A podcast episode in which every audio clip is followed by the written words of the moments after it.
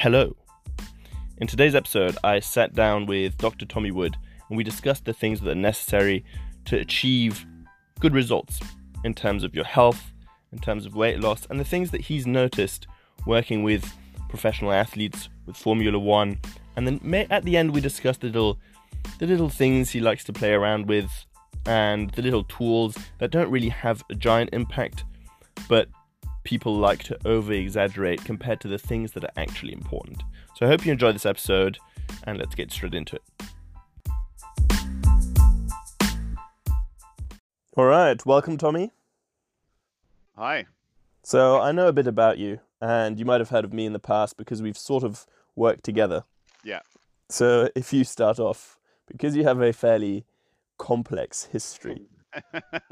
yeah, that, that that's true. So um, yeah, thanks thanks for inviting me to be on. Um, and uh, it's great it's great to connect. You're right that we've sort of interacted sort of through other people for various reasons in the past, but um, but not sort of like directly talked. So so yeah, it's really nice to be here.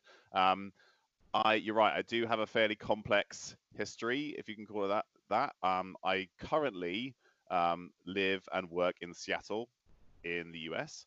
I'm a, a, professor of pediatrics. I mainly do research into neonatal and pediatric brain injury, um, which then all of a sudden people are going to be like, well, why on earth is he on this podcast? So uh, I I obviously lived and worked most of my time in the UK. That's where I that's where I grew up. That's where I did most of my training. So I I have a an undergraduate degree in uh, natural sciences and biochemistry. I then went to medical school um, I worked in central London as a junior doctor for a couple of years. Then I got um, an invitation to go to Norway and work for a pr- professor I'd previously done some work for and do a PhD. Um, so I went and did that, and then I then I moved over to the US. And most, like I said, most of my research is in the brain injury arena. Uh, but during that time, particularly uh, when I was at medical school, uh, I spent a lot of time coaching athletes, mainly rowers, but some other athletes. I ran circuit training classes. I did fitness classes for the medical school football team, um, and I became really interested in how, you know, I can make a better athlete. Like, what can we do in terms of helping people perform sustainably? Particularly because most of the people that I worked with were also trying to be doctors or were, you know, studying full time, and so busy people. And myself trying to perform, um, competed in CrossFit, powerlifting, ultra endurance racing. Um, and so spent a lot of time looking at um, diet and various training methods. And then at the same time, particularly during medical school, um, tried to solve a problem of what causes multiple sclerosis, which again sounds kind of random, but my um, my stepbrother at the time, who's the same age as me, had just just been diagnosed with multiple sclerosis, and we kind of approached it as an engineering problem. So like, how can we? There's obviously the system. The system is broken. The inputs aren't correct for some reason um, and then the output is multiple sclerosis. So how can we can we solve that problem thinking about things that way? And we came up with this really nice um, sort of system that encompasses all the things that you might think about in terms of what you might want to do to keep somebody optimally healthy, um, and that includes diet, environmental exposures, sleep. There's obviously a genetic component, but all those things sort of come together. And if you apply that um, I think you can see some benefits in chronic disease, but it also, you know, most of the things that you need to make a sick person healthy are also the things that you need to make an athlete perform optimally. Although, you know, the, these are things that just the human requires. So I spend a lot of time working both with athletes and with chronic disease patients. And when, like, sort of the end of my PhD towards uh, when I moved, and then the first couple of years when I was in Seattle, I worked as the chief scientific officer of a company called Nourish Balance Thrive, which mainly, again, works with athletes with various health issues, trying to solve those and then help those guys perform for a long period of time because these are people who, you know, maybe they're masters athletes or they want to, you know, they want to keep competing into their 40s, 50s, 60s, right? So how do we keep them not just performing well, but for a long period of time? So that's what that's what we focused on, and that's essentially where I am today. So I do um, both still the the brain injury stuff, but I still work with various athlete groups. So I'm um, on the scientific advisory board of a company called Hintsa Performance, which means that I get to work with the majority of the current Formula One drivers, which is super cool. Nice. Um, yeah. And we're doing sort of like the diet and lifestyle stuff. Um, so, so yeah. So is your family from Norway? Or did you just decide to go to Oslo because of your professor? Yeah, so she was she is Norwegian. Uh, Mm. she was a professor at the University of Bristol. I grew up in Bristol, and so I did some work there, like in her lab as an undergrad, just in the summers. And then she moved back to Norway. Uh, but Yeah. my my stepdad is Norwegian, and so I have Norwegian family in that respect. And then my then my mum's side of the family are all Icelandic. So I Ah, okay. yeah, amazing place, Norway. I always go back every year if I can. So, just out of curiosity, how did you? Well, because a lot of people that work in health and fitness get into the industry because, or medicine, because of something that happened to a family member, or because they have a health issue, or something along those lines. What made you want to go down the path of medicine in the first place? Before you got into rowing and all that in university, do you know, or was it just something you picked, or did you have a specific goal or dream in your childhood that made you want to go down that route? Yeah, that's that that is a really good question. It's kind of a combination of serendipity and you know like a specific drive that I suddenly found and and I actually think that so I did things the slow way, right? I did undergrad first, then I did graduate entry medicine. Um, it's very similar to how they do it in the US, and I think that that actually prepares you much better. Like you're much re- you're it's much more likely that you know what you want to be as an adult when you're 21 22 than when you're like 17 and finishing your a levels right sure. um so so i'm glad i'm definitely glad i did it that way and when i was sort of finishing up secondary school i was quite um you know particularly sort of like 16 to 17 18 i was not particularly fit at all like i'd done zero sport like my sport was how many chocolate digestives can i eat in front of the tv while i do my homework? Um, and i was great at that. Um, and so then sort of as i was like 18 leaving leaving secondary school i did a gap year. Um, and then i for various reasons just like started going to the gym and it became a bit of an obsession. Like i've definitely developed what we would now call orthorexia and i trained every day and i just like did everything wrong. Like you always would i read men's health and i was like these you know Yeah. i'm only going to be sexy when i have like 3% body fat all that all that nonsense.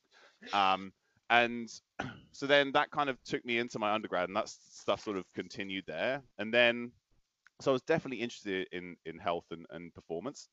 Not i wasn't i was wrong about most things but i was interested very interested. And then towards the end of my, i had a place to do a master's degree. So my i, I went to cambridge for my undergrad and then I, you can sort of tack on an, an optional fourth year to get a master's and i had a spot on the course to do that but a friend of mine was like I think I'm going to go to med school. I was like, oh yeah, yeah, that sounds interesting. Maybe I'll do that too. And she didn't end up going to med school. Actually, she did a law conversion course. and Now she's a lawyer.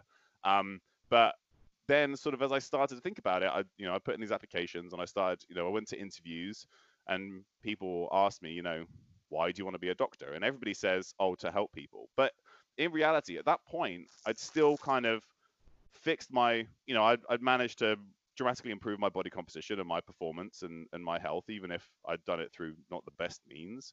Um, And I was like, there must be some way to help other people do this. And at the time, like medicine was the way that I thought I was going to do that. Now, of course, you can't do that as a doctor. You don't have the time or the resources to do it. And I know that now, but that was kind of the goal. So it was it wasn't the same as you know a lot of big people in this space like had a really severe health issue and had to like completely figure out themselves and I've been lucky enough, you know, touch wood, that that hasn't happened to me yet. So there's kind of there's kind of an element of my own personal story in there, um, and then a, a little bit of you know every every sort of step of my career. Somebody said, "How about this?" I'm like, "Oh yeah, that sounds interesting." It was the same with the PhD.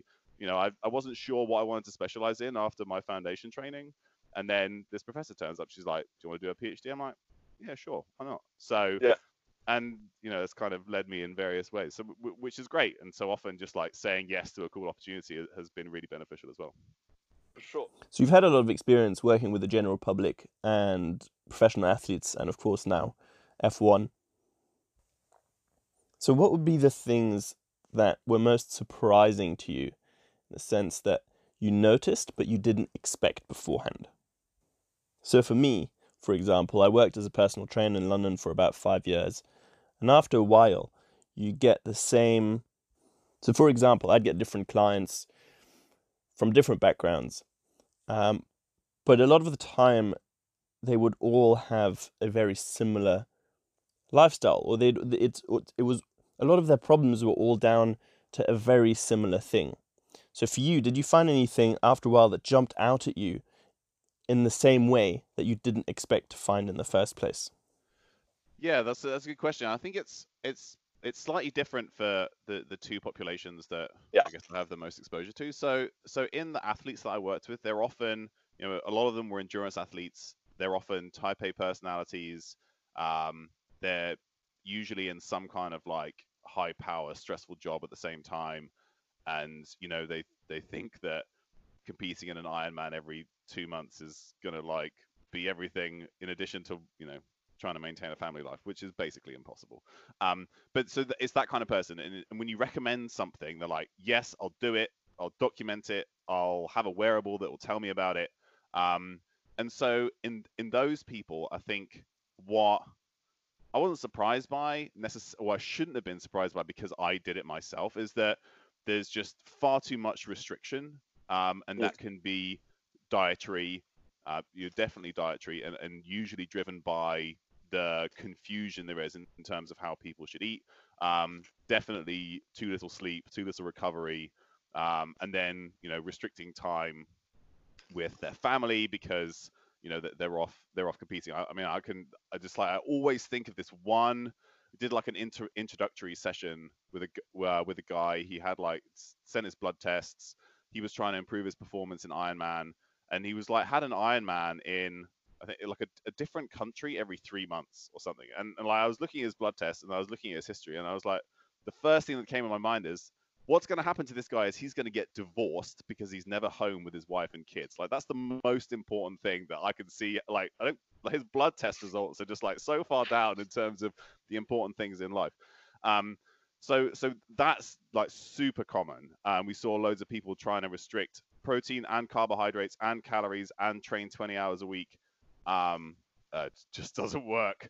Um, and then on the other side, in terms of like a more general population, I think there is a lot of confusion again in terms of what people should do. Like, I want to be healthier. Um, I know I should sleep better, eat better, move more. I may not know exactly what that entails, but I know I should do those things.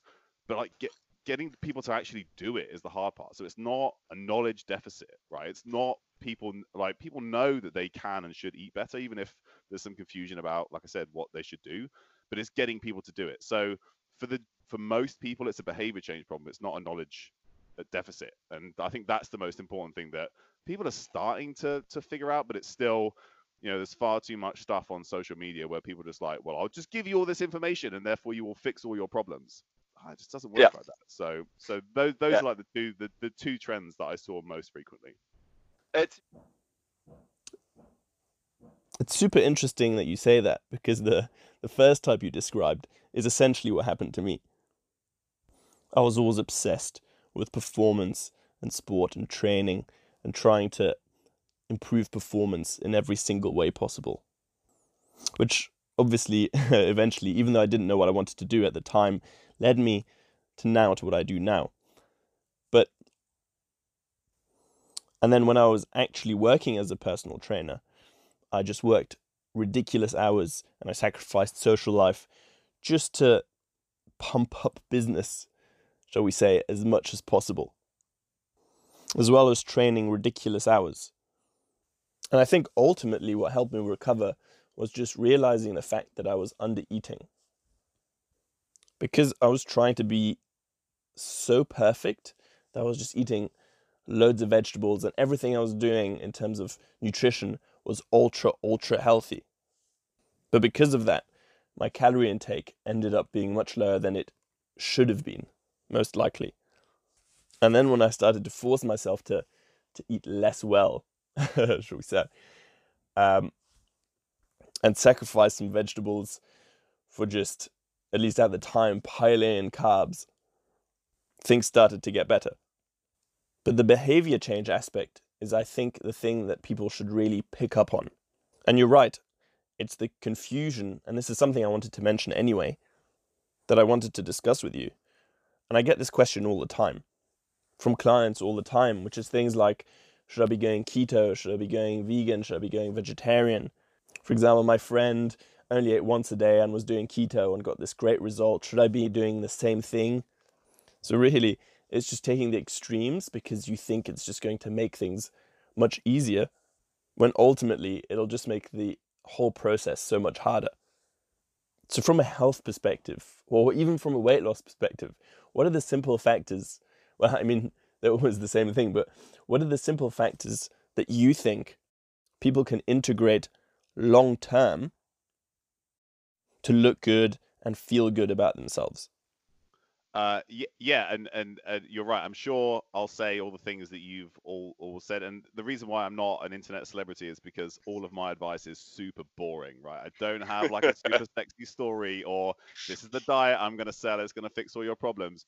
Um, but I think I'm right because it's just you know what what we require. So um, uh, sleep Yep. super important. And and sleep includes circadian rhythm. So it's light during the day and a good amount of light during the day and then darkness at night both incredibly important. Um, and then you know movement uh, social connection some kind of way to improve our distress tolerance. And that can be through training meditation you know there's lots of ways to do that.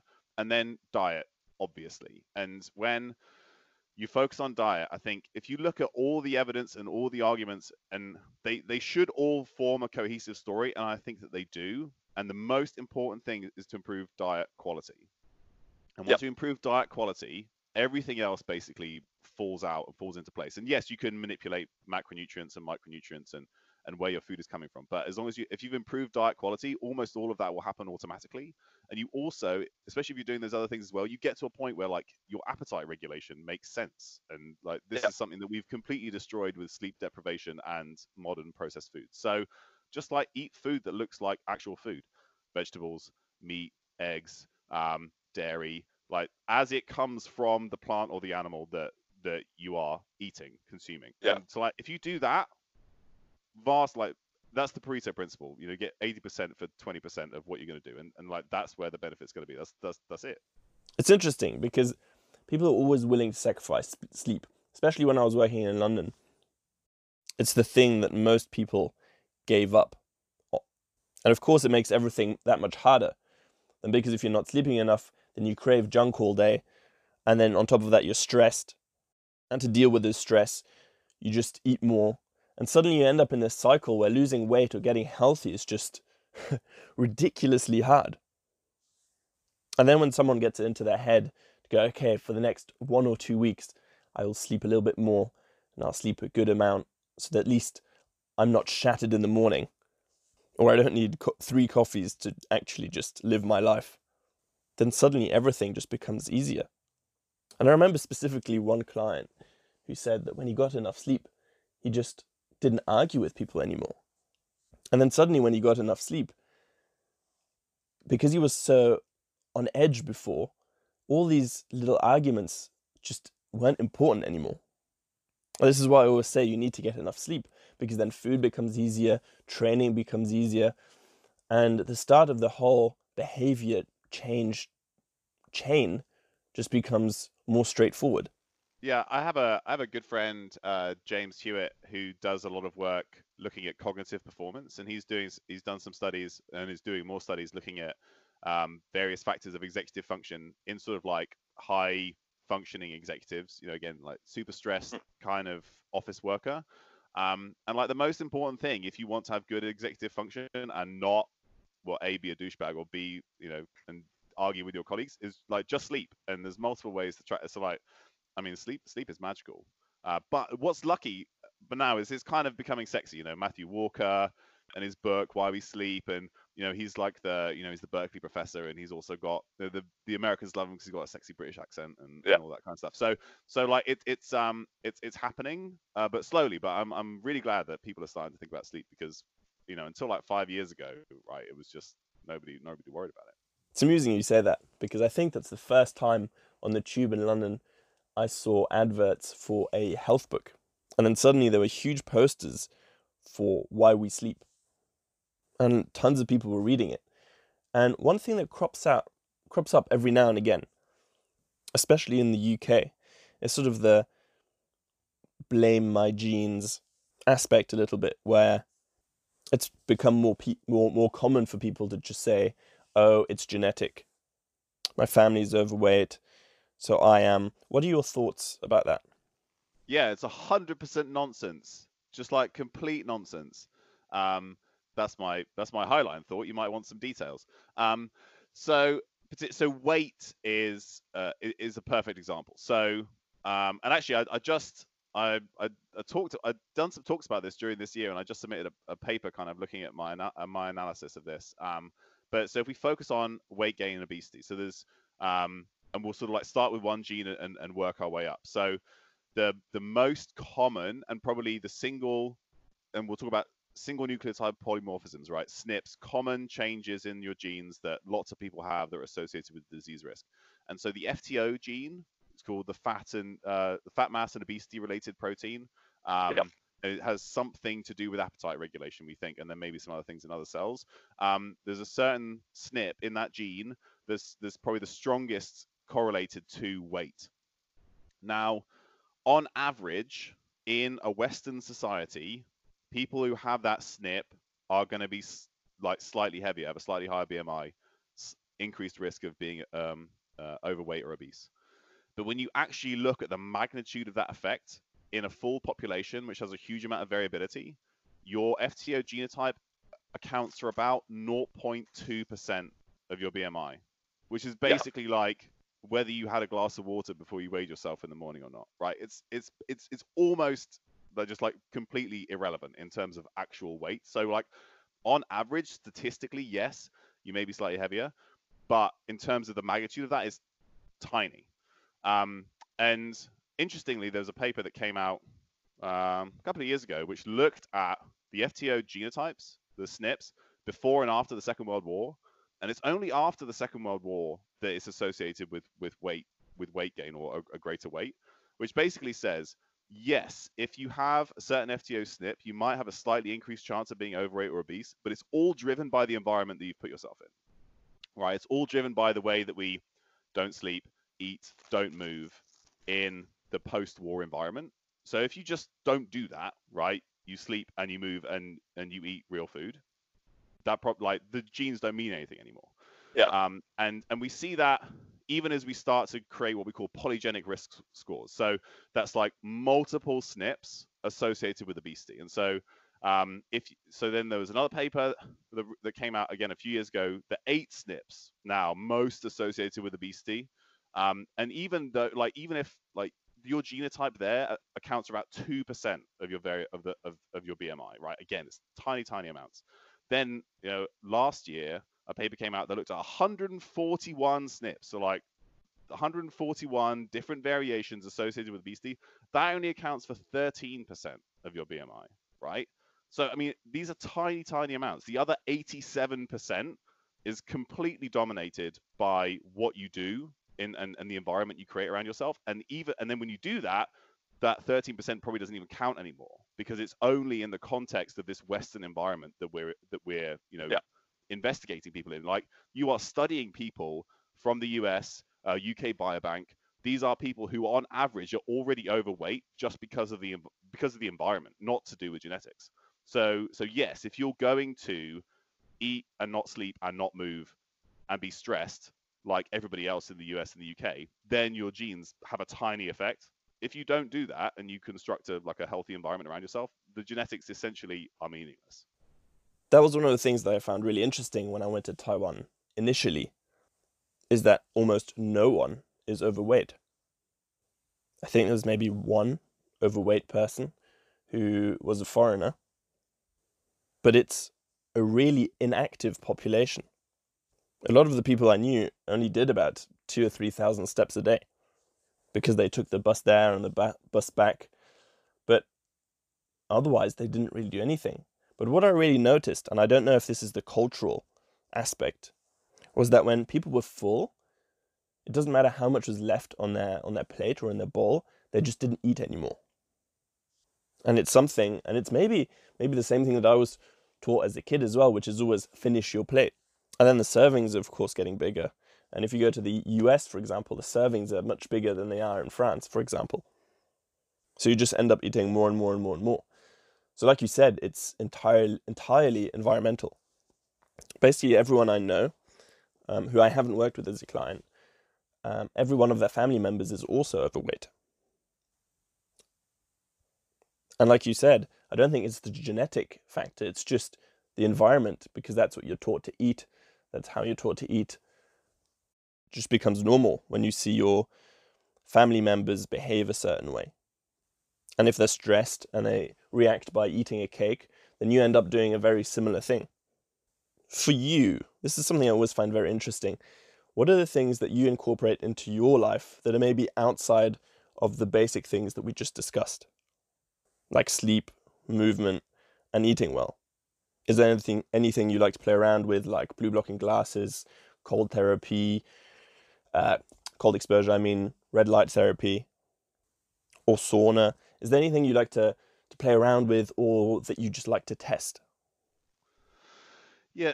So I because of like the world that I exist in, there's a lot of things that I've kind of played with over the years, and there are, and you know, so all the things you mentioned, so like if you go from, I've tried out most different supplements, nootropics, cold exposure, red light therapy, like I've tr- I've tried all of that. None of them have really become like a, a a regular thing in my in my routine, just because I, either the the activation energy required to do it was too great. Um, yeah. And so so I don't do regular co- like cold baths. Not I, I think they're great and I think they're they can be very beneficial. I just don't have an easy way to do it. And my wife won't let me put a chest freezer full of water in my garage that I can jump in. What's she's just like, no, Tommy, that's not allowed. So like sometimes there's things that I would quite like to do, but just practically, it's better to have a happy wife. Um, so that's one thing. But um, blue light blocking glasses, I definitely use every day. Um, I um, usually eat dinner definitely before seven, ideally before like six six thirty, and then I won't eat again until I go to sleep. And I'm we're usually in bed by nine p.m. Um, yeah. And then we're up at sort of six six thirty. That's when the dogs get up. Um, and so like I make sure I get a, a, like a good amount of time in bed, blue light blocking glasses at night, light exposure to the day. I guess we did talk about those things. The other the other stuff, obviously outside of training, is um, the gym at the university where I'll train two or three days a week has a sauna. So after I train, I'll go and get in the sauna, both to like sweat and because there's some nice data on um, sauna in terms of disease risk, but then also yeah. in terms of augmenting um, the effects of training. So, uh, and cold exposure does the opposite, right? If you if you jump in a cold bath immediately after you go for a you know a run or do some sprints or do some heavy lifting, then you'll actually slow down the adaptation. Sauna does the opposite to some degree. So, so for all of those reasons, if there's a sauna where I train, I always try and get in the sauna afterwards. I, I mean, that's pretty much it. Like I've tried everything. it's people send me stuff to try, books to try, supplements to try, gadgets to try. Um, and I, I'll gladly try them, but those are the things that sort of make up the bulk of what I do. It's interesting that you measure activation energy. I think that's that's something that we can dive into a little bit because I think that it ties back into what we mentioned earlier in terms of trying to follow things that are extremes. As with everything, like cold exposure, I mean, for me, it would be horrendous right now, for example, to, and for, for most people, I presume, to go outside in the rain to the sea and walk into the sea. But it sort of ties into that of the amount of energy required to do something that will create change. The requirement is just so high that picking something that's so big but yields well such a such a small result. I mean for me personally, I have all these little toys because because it's a hobby of mine. But I think for most people again, it requires too much effort for the result. If you compare it to something like the boring basic stuff, like nutrition, sleep, etc., the blue light one, which, like you said, I think is the only one that's the most useful for most people. It's super easy to do. Exactly. It's just like yeah. two or three hours before bed, you just put on the blue light blockers. Can, like if you're yeah. thinking about micro like little micro habits to start. Yeah, it's the perfect it's a perfect one to start with. Yeah. yeah. And there's nothing to really think about. And you can still do your work if you need to. If you really need to look at your screen or use your laptop in the evening, then at least you can look at your screen and not be wide awake afterwards for the next three hours. But yeah, thank you very much, Tommy, for coming on and sharing your input on what will help someone really change. And I hope people take away all the important things, not all the little things we discussed at the end. yeah. Because ultimately, change takes time, and for change to habit, uh, for change to happen, you need to make the things that will allow you to change a habit. And to make something a habit, it just can't be ultra difficult in the first place. Otherwise, after three weeks, you give up, even though you've lost a whole bunch of weight, but you don't have a social life anymore, or you have to cook for three hours a day. And it's fine to play around with the little things.